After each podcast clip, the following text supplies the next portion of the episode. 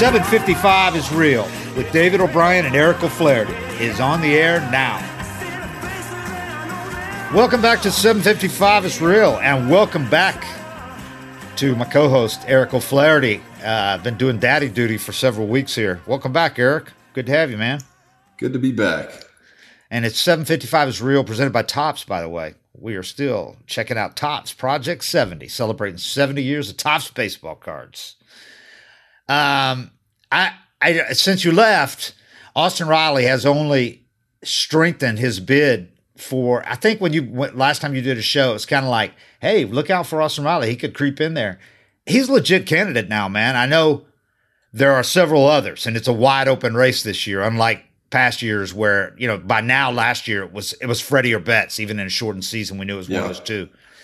Right now it's about five guys because of Tatis's injuries. He was the clear front runner, but his injury situation kind of opened it up. Him and Degrom both being hurt. Um, I think Austin Riley is a legit candidate if you look at the statistics and and you know where the Braves are right now. I just wondered if Freddie's presence and Freddie having similar numbers will cause a lot of voters to back off Riley maybe uh, when they when they go down to you know actually rank their their guys on their ballots. Yeah, that that happens sometimes. You kind of steal votes from each other, but I don't know. Tatis seems to still be. He's missed some time, but he's still raking. Every time I look on MLB yeah. Network, they're showing him hit a home run. Yeah, that helps. His case when they show him all the time. Everything he does, him and Ohtani, it's like it's if you check the oh, MLB app, it's going to be the first highlight if they do anything. But isn't that funny? All the East Coast bias people talked about for years. Now it's yeah. like everything you see is is Tatis and Ohtani from Southern California. Yeah, I think if Riley was a little flashier, you know, he might he might get more highlights and stuff. But I like how he plays. Uh, if you look statistically where he's at, I just broke that down this morning. Let's look at it. He, uh, you know, reg- there's no debate that he's met or exceeded all expectations. I mean, exceeded. The Braves. This is the Brave, the player the Braves hoped he would be someday, and he's already there. And he's a, he's 24 years old. I keep, th- you know, I guess it's just the maturity, but I keep thinking he's like 25, 26, yeah. 27 now, but 24 is young. That's what most guys most guys are breaking in at 24, 25 if they're lucky. Back in the day, especially or 10 years ago, yeah, you didn't see many guys breaking in at 22 like you do now. So many of them, 21, you know, um, or in a few cases like, you know, Tatis and Acuna, Soto, 20. Um, regardless, yeah, Riley is the year he's having is is the beyond what the Braves could have hoped for, and he set himself up for a long term future with the team at third base. But look, consider where he ranks in the NL. Tied for fifth in homers with 28. That's the same as Freddie and Joey Votto. He's fifth in batting average, which I would have never thought he was going to be a 300 hitter. He's at 303. He's Damn. just ahead of Bryce Harper, who's at 302. Riley is hitting seven points higher than Freddie Freeman. He's eighth in RBIs with 80. That's one fewer than Tatis and eight more than Freddie. Adam Duvall, by the way, he's one off the NL RBI lead with 88 behind his former Marlins teammate, Jesus Aguilar. Adam Duvall, man, that guy's got a nose for the RBI, as people say. I mean, he he he has really driven in a lot of runs, considering where his average is, and you know as much strikes out and all that. That guy gets some big hits.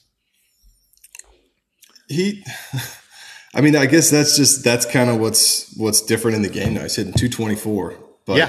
when it matters, you know, I know a lot of people don't believe in that, but it's like you know, some guys, same thing as like a closer.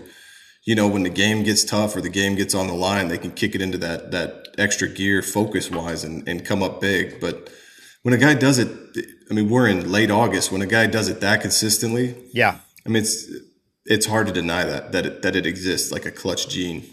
Mm-hmm. He is uh, uh, Dansby Swanson, by the way, is just three RBIs behind Riley with 77. Talk about another guy that's exceeded expectations. Uh, took a while, but he's there. Um, he is 10th in OBP, another one that's a shocker for me for, for Austin Riley, considering, you know, the propensity he had to chase pitches out of the strike zone in the past in his first few years in the majors. His uh, first couple of years, 10th in OBP at 375. That's 15 points behind Freddie, who's tied for fourth at 390. Riley is eighth in slugging percentage at 536, which is 26 points higher than Juan Soto, 28 slugging points higher than Freddie.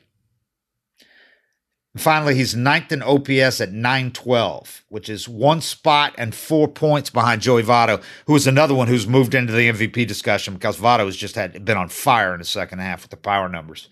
Um, Riley at 912, he's 14 points ahead of both Freddie and Bryan Reynolds in OPS. One thing, besides what I said about splitting the votes and all that, one thing that might hurt Riley is I know a lot of voters, a lot of voters, uh, really put a lot of weight behind WAR. Yeah. Which is difficult to justify, in my opinion, because some positions I just think are favored more than others, and some and there's questions. Well, that was like Freddie at first base. You know, you're yeah. going to be way more valued doing it as a shortstop. You get nicked. Yeah, for a while I, I wondered if we'd ever have an, another MVP. Uh, it was a first baseman because of how much uh, WAR diminishes what they do, which I don't understand, but it does.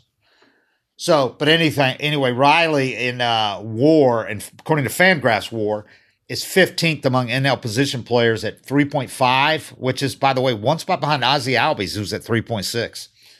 Harper, Tatis, and Trea Turner are all tied for the NL lead in WAR with 5.1, according to Fangraphs again. Max Muncy as another guy I think really hasn't getting enough consideration right now. I think that guy's going to be in there. Max Muncy is right behind those three at 4.8 war, Fangraphs war. Uh, and again, I think he's a guy that's going to get consideration when people look at the Dodgers. If the Do- especially if the Dodgers come back and win uh, the division, you know, people are going to go, "Well, who's done it for him?" And they're going to look and see there's a lot of guys, but Muncy's numbers are a little bit above everybody else's on that team. He rakes. I mean, he's another guy that I yeah. feel like every time I watch a Dodgers game, he does something. And that like that was night. what people always said about Pedroia. Like the year he won MVP, I remember talking to Rossi about it, and and Rossi was saying he just does something every game. Yeah, you know, like it. He might not lead in in this WAR category or something, but if you watch the team play, he's a factor and impacts every single game in some way. And I, I mean, I still feel that way about Riley. You know, it's like a big hit or or, or one yeah. big play he's for me his defense is great. I don't know what the the metrics say, but I'm losing more and more faith in those. Um, yeah. To just to be exact, you know, I think there's guys that that it the metrics just miss on defensively, and it, it's a good tool, but I don't think it's like a final thing that you use to judge a guy's defense. But yeah, Riley, I mean, he's had big hits. I think he got the team going with that. He had that home run against St. Louis that got him either back in the game and tied it or gave him a lead. But yeah. it was one of those games that you felt like they they won last year and they kept losing. He got a big home run to get him back in it. But I feel like he's had a ton of big knocks and done enough to definitely get that consideration, regardless of what WAR says. Yeah, I, I agree. I mean, I think uh, uh, obviously we've talked about analytics and how important they are and metrics and how it's changed the game mostly for the better. Um, but I think defensive metrics, I still think defense is the one area where scouts, players, managers, media, everybody, where the eye test is important. Because if yeah. you watch a guy every day, you watch a guy play defense, you can't look and you can't show me an analytic that's going to make me change my mind about what I'm watching. You know, defensive right. metrics is different, I think, than uh, than it, there's a long way to go. And I think ten years from now, when they figure some things out with defensive metrics and they go, yeah, back at that back in those days we didn't have. I think they're going to say, you know, they're going to acknowledge it wasn't perfect. It wasn't a perfect science by any stretch of the imagination. So, and they got to figure a way to give like a good first baseman more credit than just a mediocre first baseman that's over there just catching catching throws. You know. Well, do a lot that's what's hard that. to measure too. Is just what a difference it makes to be throwing to Freddie versus a dude that can't right. pick it. Six you foot know? five and can stretch and do the splits and all that and get and pick pick pick short hops and and, all, well, and they like, arm these guys to start for double plays if you looked at Andrelton when he was making all his crazy plays when he was with the Braves, he just got the ball anywhere in the vicinity. Yeah. If he if he had a first baseman that couldn't pick it, yeah. How much of a difference does that make in in the confidence he has to just fire it anywhere close versus feeling like he's got to make a great throw? You know, it probably cost him five, ten plays a year that he wouldn't have the confidence to just unleash it because he would throw he would throw a ball that short hop Freddie by 15 feet but he would just yeah. throw it as hard as he could, and he knew Freddie was going right. to pick it. So, I mean, I think value like that is is really hard to gauge, and then also, you know, instincts. Dansby made a play in Washington first and second, one out. Yeah. He got a ball in the hole. He knew he wasn't going to get a double play. So he yeah. got the lead runner, but it was it was a split second decision that wound up changing the whole inning and getting him out of it. When the next dude hit like a bloop single or something, the run didn't score. Something like that happened, and it was like, there's no way that's weighed into his defensive WAR. That yeah, that smart of a be. decision in, in, a split second. Um, so I, you know, I think that it's definitely a useful tool. But for me, it's if they say Riley's not good at defense, I'm like, you're watching a different game than me. Yeah, and and I mean, you just pointed out a great a great uh, situation that is not accounted for in war. So that's a glaring weakness, a blind spot in war that you can't judge. What this player's got much better instincts that you can't teach than this player does. But how do you credit Swanson for making that play? What is it in metrics that you could credit him for? I don't, they yeah. got to figure out a way to do that. And if you um, watch that play play out, it was yeah. a run saved. You could literally watch the inning and how it played out and say he actually saved a run with a decision when the ground ball was just to his left. You know, most shortstops get in out on that play, but if he goes to second instead of third, run scores. And I think that goes back to that human factor, which we've always said is what metrics don't account for is the human factor. The game's played by humans. Yep. The game's played by go, guys that go up to the plate with two runners on base and two out in the ninth inning. Some guys go up there and go, "Oh, I love this. This is great." Other guys go up there, "Oh shit, Jesus," yep. you know. And to not acknowledge that is to not is to say that uh, you know we we could all go on stage and act in Hamlet before five thousand people at the Met or whatever, yeah. you know. Yeah, because we know and, the lines. Right. That as long as we knew the lines, we could do it, and, and there would be no performance anxiety, and there'd be no right. pressure. And that's just ridiculous. Some people thrive in it, some people don't. You know, it's yeah. just human nature. So, and, and I think they'd love to quantify that, that, metrics. Yeah, you can't, and I, I, think they'd love to quantify that. I just don't think they have any way how. You know, I, I think that some of those guys are smart enough, like Mark Simon that we've had on. He he admitted, you know, yeah, the stuff with catchers. He he knows it matters, but he just doesn't have a way to quantify it, so he can't use it. It's like chemistry. There's no way to quantify what why this team is better than this one. Yep. If you're just looking at the numbers and you're stacking them up, going, why is this team better? This team's more talented. Look at these guys.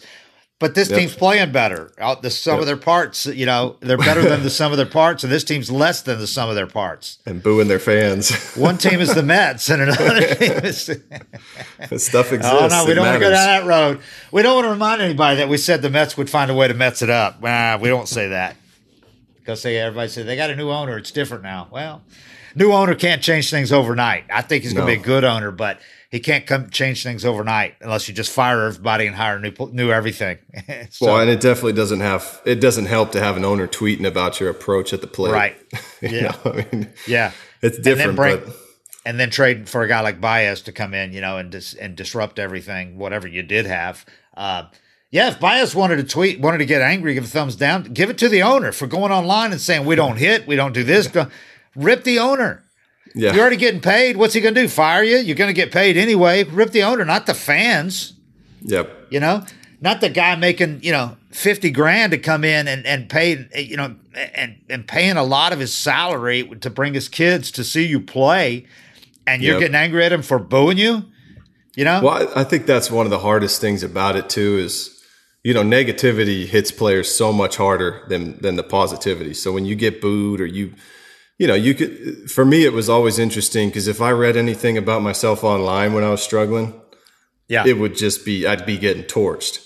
Yeah. I barely did that, but I mean, I could just check in once in a while, like, yep, everybody that's got an account on there hates me. But you running around the stadium shagging BP, yeah. it's a totally different interaction. The fans are telling you you're going to turn it around. You got yeah. this. Like, keep going. We love you.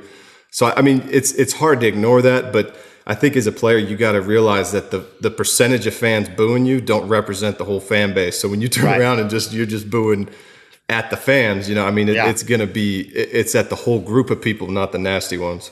Yeah, you're hurting about eighty percent of them that don't that are going. Oh yeah. man, is he, is he giving us the thumbs down? You know, yeah. Guy, we love that guy. We got his jersey on. yeah, I think it's a higher percentage in New York, but yeah, yeah, um, Philly and maybe yeah, Philly. yeah, but st- yeah, it's a when I saw that move, I was like, oof. Oh, that was it. Of all the that's places not, for him to do it, there the or Philly is not the place to do it. Not there, the move. Citi Field. Oh my God, Shea Stadium before it. That, that's just. I'm going to tune into that first at bat tonight. Ah, oh, you know, you just got to wonder about a guy. Uh, I don't want to say his intelligence because he's probably a really smart guy. You got to wonder about how detached from reality a guy is when he thinks that anything positive or that he wants to happen good is going to come out of him doing that and getting his teammates like Lindor to do it. Whoever started, I'm assuming Baez was behind it, but I don't know. Maybe somebody else could have been. But for him not to understand that nothing good is going to come out of this, nothing. You're never yeah. going to win the war against the fans, the media. You're not going to do that. So. Nope I respect I, having the balls to do it, I guess, but yeah, but I, I didn't think that was going to play out very well. And I think they've already apologized today. But I mean, you can have little inside jokes like that and doing it, you know, right. to your teammates, but don't ever Right. if that's what it's about, I wouldn't. Uh, I wouldn't. Don't stand it. on first base or round the ba- round the bases on a home run, then do it, and then explain afterwards why you did it. you should have just said, "Ah, that's just an inside thing with the t- with the guys. The guys yeah. know what it meant. You know, that's all you have to say, like you said. But you got to be a little more savvy than that, man, because you ain't winning that war. Yeah, they're never going to forget it. All that drama is good news for the Braves. I know that. Oh yeah, yeah, yeah. Eric, let's hear from today's sponsors. We, you know, we weren't worried about uh, the the Mets coming back against the Braves uh, anyway for for a while here. The Phillies are the team the Braves need to worry about, I think, because we've as we've noted, the Phillies have the softer schedule than the Braves. And the Phillies are not coming apart at the seams. I mean, they've still got, you know, they got good leadership uh, in the front office and on the in in in the dugout, and they've got some players. Harper is an MVP candidate. They got some pitchers doing well. They got a good solid lineup as we saw when the Braves played there in that four game series to split with with them about what three four weeks ago now. Um, so I think they're going to be there till the end. But that soft schedule really helps them. And the Braves schedule, even though percentage wise people were looking at it and going, the Braves schedule is pretty soft too. That didn't take into account just how hard the hard uh, series that they had left were because they got they had the two against the Yankees. They lost those two. They took two or three from the Giants. Big series win there. Yeah. Now you got three in this cauldron of LA, which started last night with Smiley giving up. I mean, the worst possible way you could begin it with him giving up four home runs before he got his eighth out. Yeah. And his place was 40,000 people last night, probably. They had a bobblehead, Betts bobblehead night. So even though it was Monday night, it was loud. And when they hit those home runs early, it got really loud. So, okay, you lost the first game. You got two more here. You're facing Scherzer and Bow and uh, no, you got uh, Scherzer and uh, Buehler. Um, yeah, Buehler. You got Scherzer, not Bauer. Scherzer and Buehler. Cy Young past uh, and and possibly Cy Young future. So you got that. Then you go from and the the one that doesn't show up when you look at their just numbers. yeah, just numbers. The Rockies show up as a team with a below 500 winning percentage as one of those bad teams, right? Well, they are bad on the road. But at home, the Rockies look at it are like one of the top three teams in the league or in, yeah. in the majors. They've got a great home record. So never mind what their overall record is. Matt, look at what they do at Coors Field, and that's where you got to play four games after you leave here. It's so always to, four games in Colorado too. I never understand that. Like, like every time you get a four game set there, and it sucks. Yeah, that's the toughest place because you know even if you get up to a six seven run lead, you never feel like the game's safe, and all of a sudden it's six five. Yeah, and it's only the third inning. You know, it, that's definitely not. You're right. That's something that easily gets looked over, but that's going to be a tough series. And, and you use your relievers in the first or second game, and you still got two or three more games left out there. You know, yep. it's like, man, people, as you know, everybody thinks about the thin air and all that, but they forget how huge that park is, and there's just doubles and triples every game. Loop singles. That that's the yeah, that's what happens just, there that makes it so tough to pitch is the outfielders have to play so deep because the outfield's so huge and the ball right. flies. It's just bloop single after bloop single after bloop single, and then somebody gets a hold of one.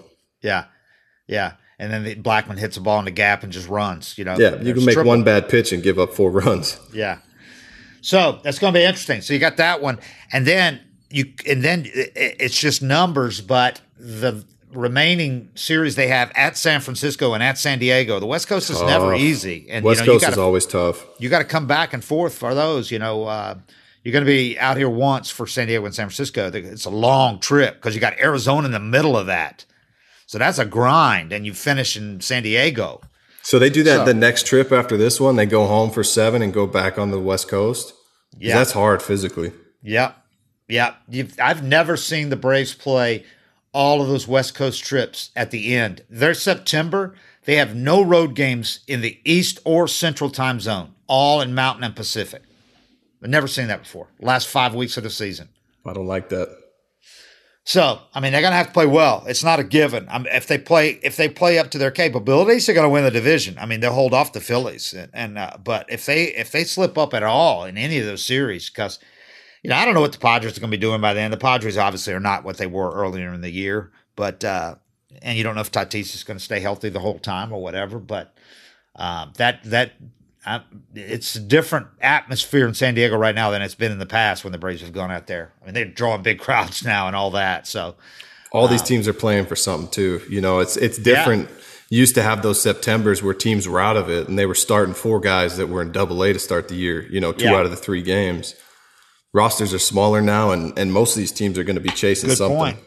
Good point. Only 28 people on expanded roster in September too, so you're not going to be yep. facing these guys that teams are trying out. The sorry yep. teams are running guys out there just to see if they're going to be ready for next year. You're not going to be facing those guys. Which so. I like because I, I used to hate it when you'd play a team and and they just you know throw a reliever for one out, throw a reliever for yeah. one out, throw in a reliever for two outs, Four and all of a sudden games. it's like 26 pitchers in the game. yeah, those are horrible. Yeah, that made no sense. It's like you play one kind of baseball for five months, and then you play in a different game. And in, in, when you got thirty five people on your roster, and you got a, a eighteen man bullpen. Yeah, that was stupid. I don't know why they always did that, but glad they fixed changed. it. Yeah. So last night in uh, in Dodger Stadium, beautiful night by the way, about 68, 70 degrees by the middle of the game, nice breeze, but the Braves came out here with high hopes, and they still got them, but they got. There's not much you can do to defend the home runs that uh, Smiley gave up early because they were rockets, and the Braves just watched them one after another. He gave up a solo homer in each of the first three innings, and then he gives up a two-run jack in the third as well. And then it was like almost over. And Seager, Seager hits that two-run homer. The two-run homer was on a cutter. The other three were on Eric, they fastballs. were 91, 92 fastballs, and they were right down the middle. Yeah, he, most move. of the time he was trying to go inside, which I mean that that is I don't think the pitch call was wrong. You just have to execute the pitch because you have to pitch that team inside. But mm-hmm. you miss middle of those bats, man. I mean, you look at that lineup. They got Will Smith hitting eighth with twenty something homers. Yeah, you know, I mean they, they're they're the do damage. So it's it, that's a tough lineup to pitch. I don't think it's anything to feel ashamed about to have a bad start against that team. It's probably the toughest offense, you know, either in the game, but definitely National League. But you can't throw them there to those guys. They're they're not coming back. His velo's down about three or four miles an hour from earlier in the year. I mean, he was throwing, you know, when he's off, when he's got that the the breaking pitches that he has, the secondary pitches that he has, the 94, 95 was fine, 93, 94, you know, but now he's down 91, 92 and missing with them. So they were laying off the breaking balls, and yep. they didn't do anything against those, but they were crushing his fastballs to the to such an extent that he thought maybe he was tipping his pitches. You know. Yeah, once you go there mentally, it's a wrap. You throw right. with so much less conviction when you're like, "Shit, does he know this is coming?"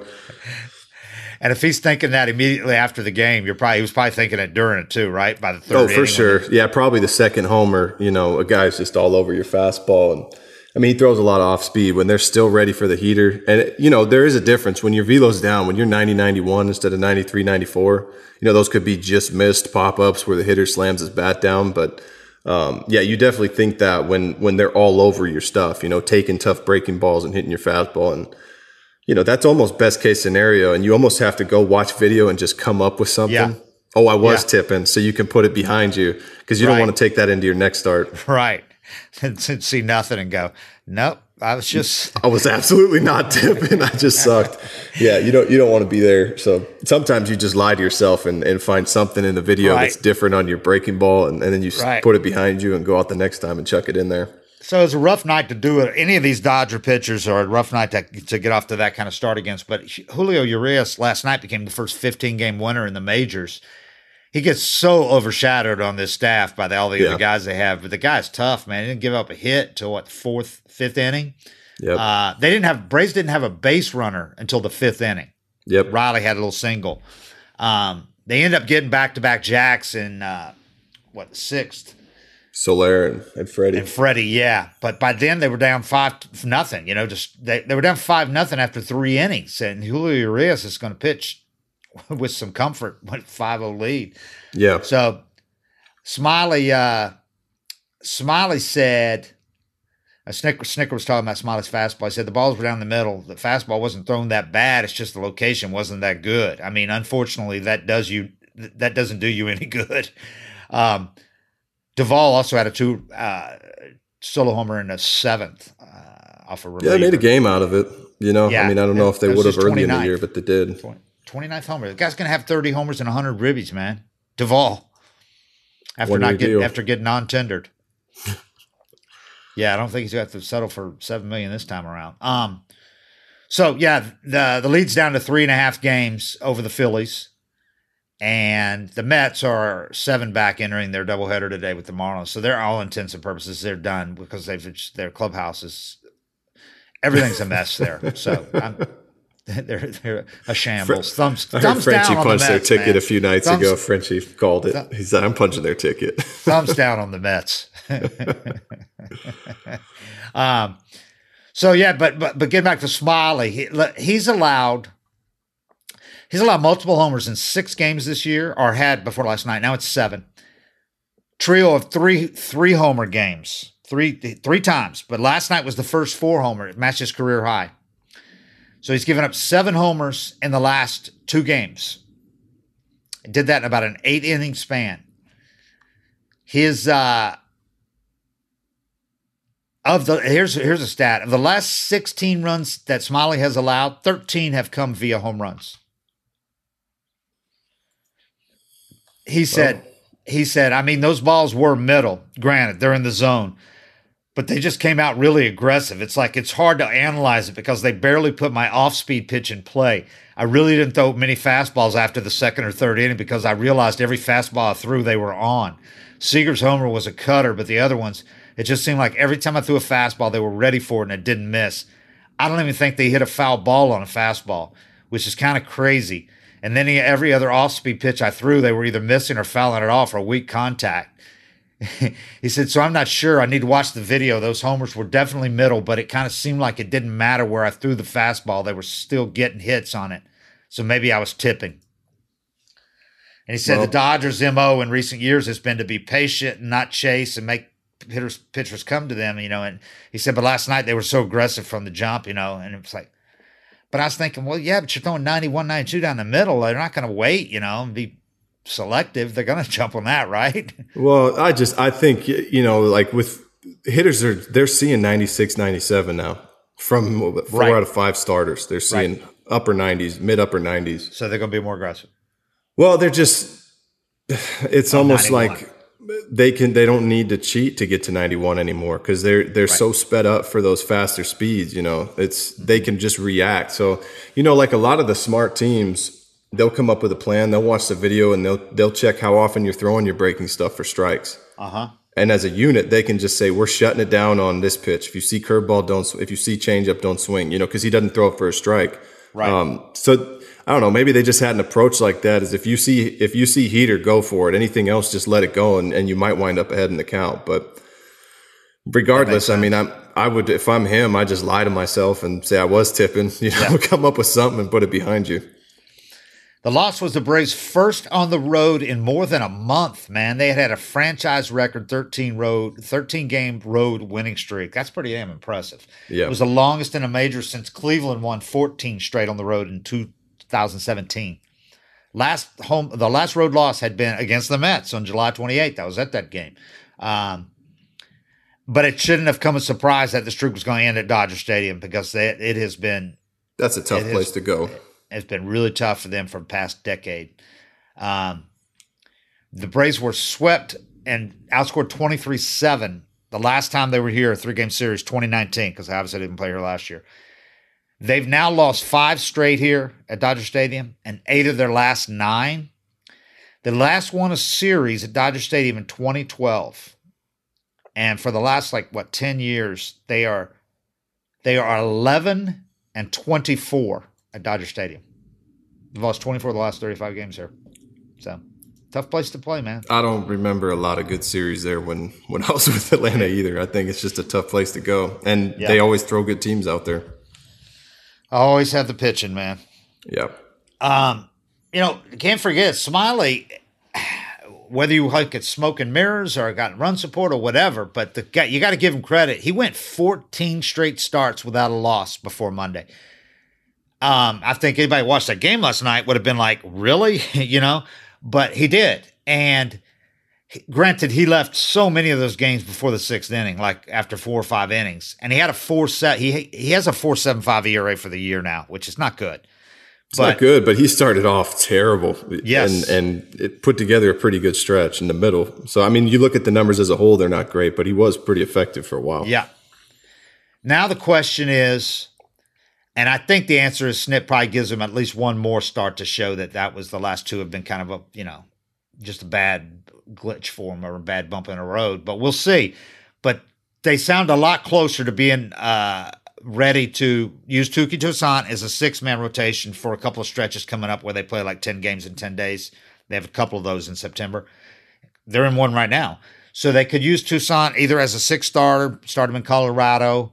Um, or, you know, if Smyly continues to struggle, they could move Toussaint into, into the fifth in starter role, you know, and and use Drew as a long guy, a mop up guy or something, or whatever they want to do. But it doesn't sound like that's out of the question anymore, which I would have said you're crazy a few weeks ago because Smyly, say what you want about him, but like you said, after the bad start, he had actually pitched well for quite a for you know nine or ten starts. He had pitched with an ERA you know closer to three or yep. under. So.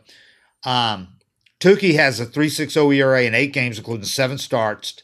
He pitched one inning Sunday, which served basically as getting work between starts if they want to use him again or whatever. But uh, in that 9 0 win.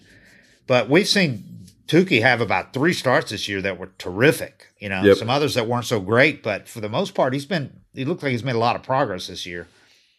Is he ready for September? We'll see. You know, Colorado not not the best place to make a start, but I'd like to see Muller get another another couple starts in September too. Um, you know, I know he he, struggled a little bit yeah. before it went down, but he, I was I excited about him. The, I think he's big in the plans next year for sure. Yeah, whatever, sure. what, whether they use him in September or not. I think Santana, with only two people coming up, you know, I think Santana's an obvious one. You know, when when his option's up after they send him down because he's actually pitched pretty well for them. Yeah. And then they could bring if they want to bring up uh, Arcia, they could use another bat. Maybe I don't know. We'll see. Yeah, that's maybe, tough. It's tough because maybe they'd go two arms. I don't know you know, like in in a typical September in the past, you you'd call a guy like Muller up and have him on standby for, for one sure. of the starters you were unsure about.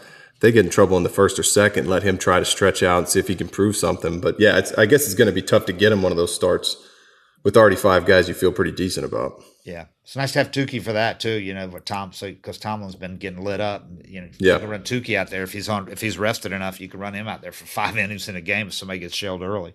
It um, takes a different animal to do that job, though. Oh, I mean, I know oh, Tomlin's yeah. no struggled, doubt. but no doubt, a lot of young starters struggle. And that's why that he's still role. here. Tomlin's still yeah. here because some if a game gets out of hand, they can send Tomlin in there to eat up four or five innings. You know, three. Yeah, he innings. might give up two, but he probably right. won't give up seven.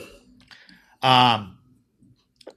So he said Monday that Toussaint they could add him to a six star. He, he could make a start in Colorado. We'll see. I don't know if Smyly's thing last night changed that, or if uh, you know Toussaint might have a more prominent role. But I think I think it probably let Smyly get at least one more to show you know that that, that it's not a that he's still that he's not done for the year. You know that he's not out of bullets completely. Um, they're in a stretch, four games into a stretch of ten games in ten days, includes six more uh, against the Dodgers and Rockies, two more here and then four in Colorado.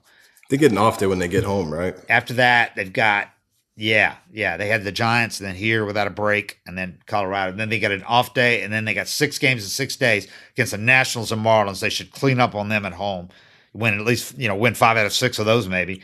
Um, Colorado too at home. Yeah, they get two off days on their homestand. That's good. Yep. Then they have a day off before they start a stretch of 13 games in 13 days, which also includes the resumption of the suspended game at San Diego that they're going to make that started in Atlanta, but it's going to be finished in San Diego. So 13 and a half games they're going to play in 13 days. Mm. That'll, yeah, that's going to be a rough one. That finishes September 24th at San Diego. See, that's that's why I hate that uh, they gave them back to back off days, and you know yeah. after the Yankees series, like they just burned an off day. You don't need two in a row. I hate when they do that with the schedule. Uh, and then after the after they come home, they've got they finish up with the Phillies and Mets. Which yep. when the schedule came out early in the year, it looked like, oh my God, that's going to be incredible that final week. Which it still might with the Phillies, but I'm not expecting the Mets to be playing for anything at that point. Mets are going to want to keep them home. Yeah. They're going to want to send him home, you know. Yeah. So they'll play that series hard. Um, but yeah, to what you were saying about uh, Smyly, he had he only had five starts, seven total appearances with San Francisco last year. Pitched 26 yeah. in the third innings. He's pitched 115 and two thirds innings so far this year. Snit last night brought up that hey, last year didn't pitch much. It might be catching up with him. You know, now we'll see. That's what they were kind of worried about that. That's why they hope getting him a little rest here and there. You know, get him out after four or five innings. You know, because he's been getting torched by the third time through the lineup anyway. So and had you know he had the knee thing, so he missed the start, got some extra rest. The knee's not bothering him now, but uh, it doesn't look rejuvenated. The arm doesn't look, you know, it looks a little tired, but we'll see. He's got, uh, you know, they're, they're locked in with the four. The good thing is Ian Anderson and Huascar Ynoa both they came back. Good. Anderson looked yeah. terrific the other day. Yeah. And Ynoa, I thought looked good, even though he's giving up some runs. He's looked fresh too. His stuff's look great.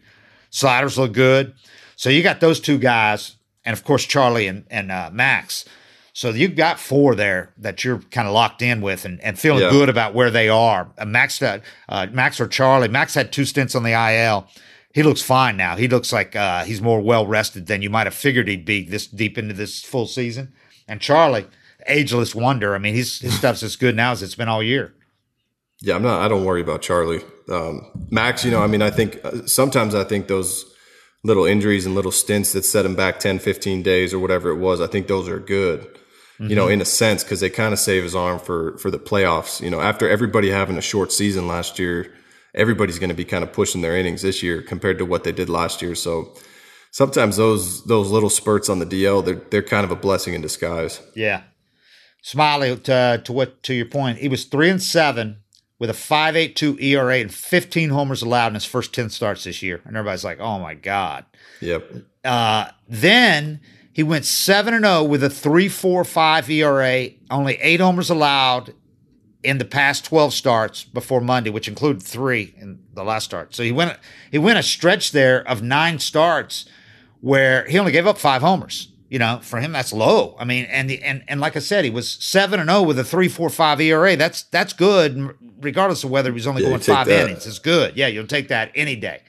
So, um, but he's only lasted four innings in four of his last six starts before last night, and last night he goes four and two thirds. So he's worked five or fewer innings, seven of his last nine starts, and fewer than six innings in 13 of the last 15. So he's making a bullpen work, but they got a good bullpen now. And like I said, they can live with him, you know, going five innings if he's just not giving up five runs, you know, three homers. Right. So we'll right. See. As long as the bullpen's rolling. I mean, it's it's yeah. perfectly fine to have one or two guys in your in your rotation not going deep, but you do need a few going deep. Yeah. Unfortunately, you're getting Charlie's going deep, Max is going deep lately. Uh, Ian Anderson's looked good since he got back. You know, he, he looks like he could definitely go seven or eight in his remaining starts, uh, seven. Um, so they still got to be. They got to feel good about where they are. And Smyly's uh, decline would not is not the disaster that it would have been before. You know, Anderson and Ynoa came back and, and alleviated any concerns about how sharp they would be. Been impressive what they've those two have done since they got back. It's impressive what the team's done in the last what month, month and a half. Guys, let's take a quick break and then we'll finish up the show. It can't be overstated. Yeah, by the time you, you were out watching this stuff from afar, but uh, it can't be overstated what they've done, the moves Alex made to rebuild this this uh, outfield after losing Acuna. Because I don't think anybody, anybody thought the Braves still had a good chance when Acuna went down.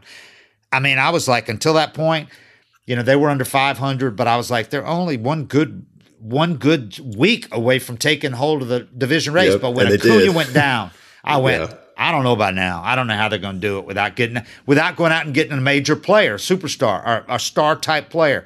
They didn't go out and get a star type player, but they went out and got a bunch of really good ones. Alex good made players. some really good moves. Yeah. that have, I think that that have even outperformed what, what Acuna hoped. could do. right. Honestly, I mean, three good at bats in your lineup all of a sudden. Yeah. They, the lineup know, is so much deeper. I mean, Soler so is deeper. a beast up there, dude. By the way, that guy in person, you've you've oh, seen Soler, right? You. Yeah, he's close to Stanton esque in size. He's yeah. only about an inch shorter than Stanton and built similar. Well, you could he's tell a, some of the balls he hits. I mean, the the one he hit, I think monster. it was last night, looked like a pop up. Yeah, he's a monster. He's a big dude. I, I was thinking about him. I think it made you know we talk about, and that's another way you can't value players, but he had um, Benintendi hitting behind him in Kansas City.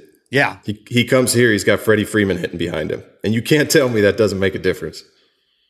Absolutely. You know, yeah, Alex Alex was on uh, Jayson Starkshire Starkville's podcast and talked a little bit about uh, you know, people question why'd you go and get three outfielders? He talked a little bit about how that happened. Uh, Cam, you want to run that that little clip that he had talking about that? So listen, have you ever traded for three outfielders in one day before? And has anybody? yeah, and look, it wasn't by design. We were trying to do stuff a week before Monday, Tuesday, Wednesday. Look, I've had this happen a few times trade deadline. You know, you I really don't like doing things the last day. I don't. It's just it's a scramble. There's a lot going on. All 30 clubs are having dialogue. You're up against the clock. You've got to get your trainers involved, doctors, and so on. It's just not a very it's not a good environment to make a decision in. So yeah, Duvall and Rosario were done earlier in the day. We almost did them in tandem at the same same time. Rodriguez, we had been talking about for a while. It was start, stop, start, stop. And that one came in. I mean, we, we agreed with basically 45 minutes to go, an hour to go. Soler was the last minute deal. Um, really, with 30 minutes to go, uh, we got it back on track and we completed that one so fast that I think our trainer was like, "Hey, I don't even know we got Soler." Like it had happened right at the last minute. So, so the Soler thing happens at the last minute, and that could end up being. I mean, Duvall's so, probably the biggest one, but Soler could end up being huge for them. It's yeah. an afterthought. Uh, he's raked. This guy hit 46 homers just a couple of years ago. People forget yeah. led the American League. And he has he has a lot better at bats than I expected. Yeah, me you too. Know, I, thought I it was just going to be whiff or home run.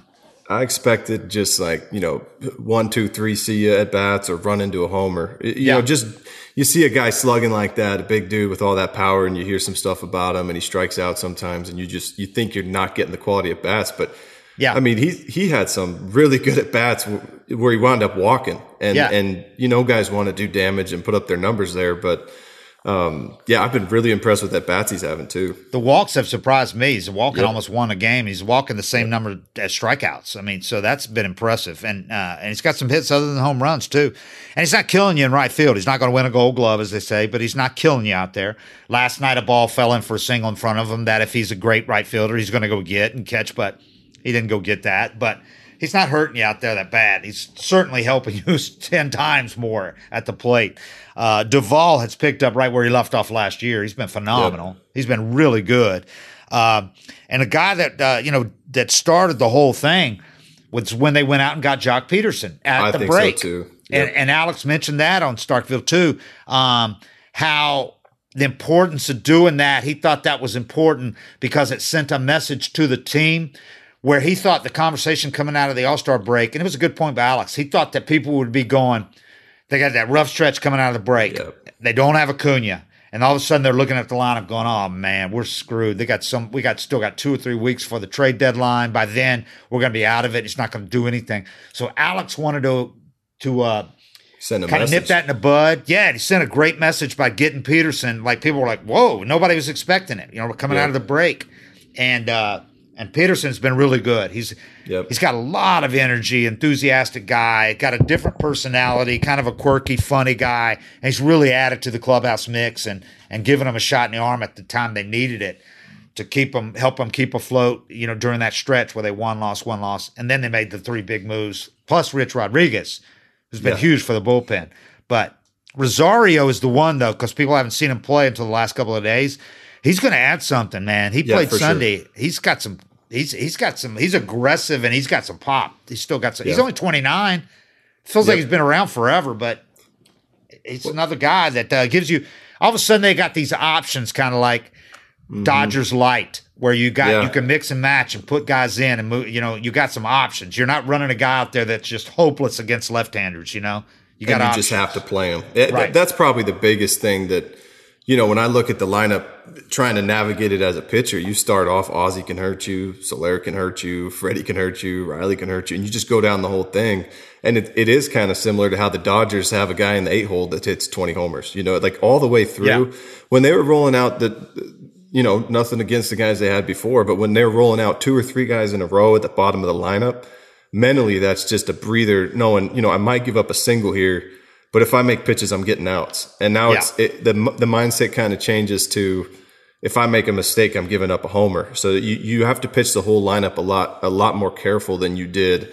Yeah. Uh, that first half of the season when you had Vogt and Heredia and you know or Alex Jackson when he was here and the bottom yeah. the bottom there were days where the bottom four spots when you include the pitcher were just almost automatic outs. Yeah, and, and that's now such you've got, a breather. And now you've really don't if you look at the lineup, most days there's not more than one guy that's maybe you could catch your breath on. That's it. Yeah.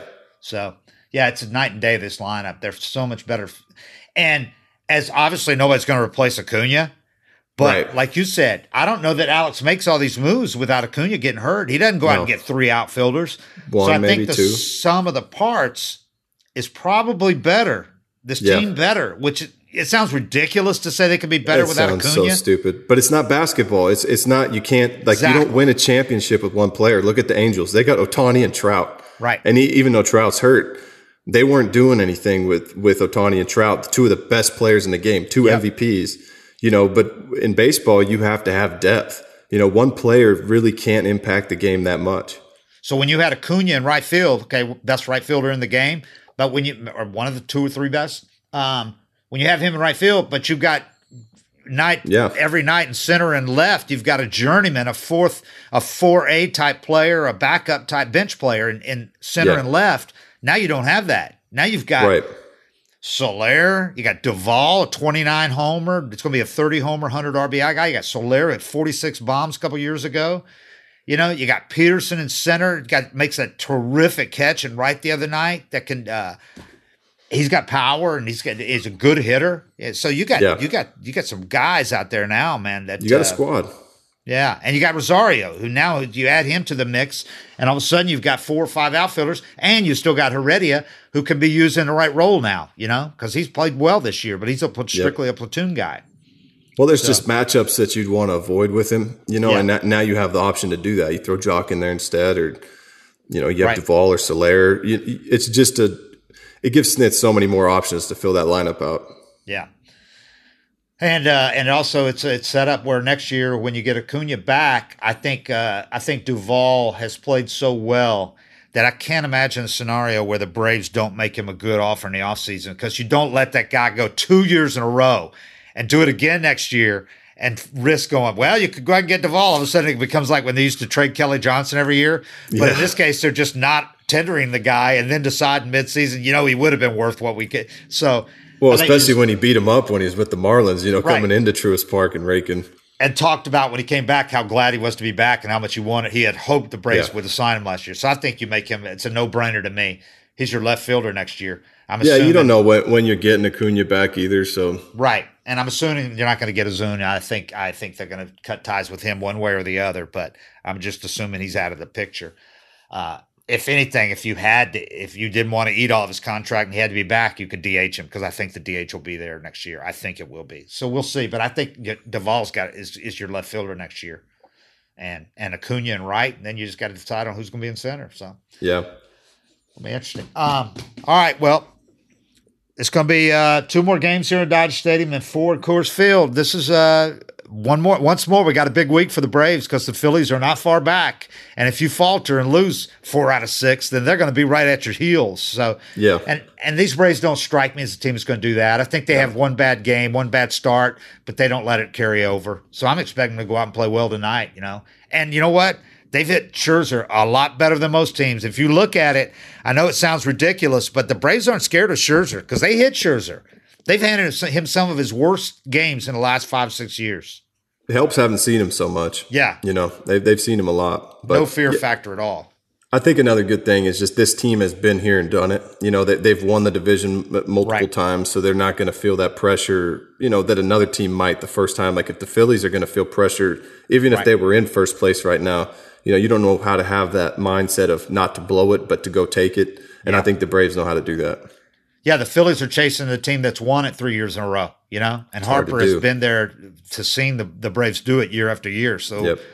yeah, yeah, they've all seen it. Um, so, yeah, and the Braves already went through the tough part where they went 100 games with everybody being skeptical and saying this team just sucks. You know, yeah. they don't have what it takes and all that. The Braves went through all that and had the the stretch that they were waiting and kept talking about having, and everybody kept poo pooing it, but they had that stretch. And Shit, sure we enough, talked about it too. and sure enough, it took them from four games back to you know six six or seven ahead for a second there. You know, so yeah, I got tired of saying it. You know, I mean, I felt like a broken record saying, you know, well, it's only four games. You know, I know they're under five hundred, but it's only right. four games. But you know, I'm glad it worked out the way we we thought it would. Yeah. All right. That's it. Good to have you back, Eric. Cool. 755 is real. We are out.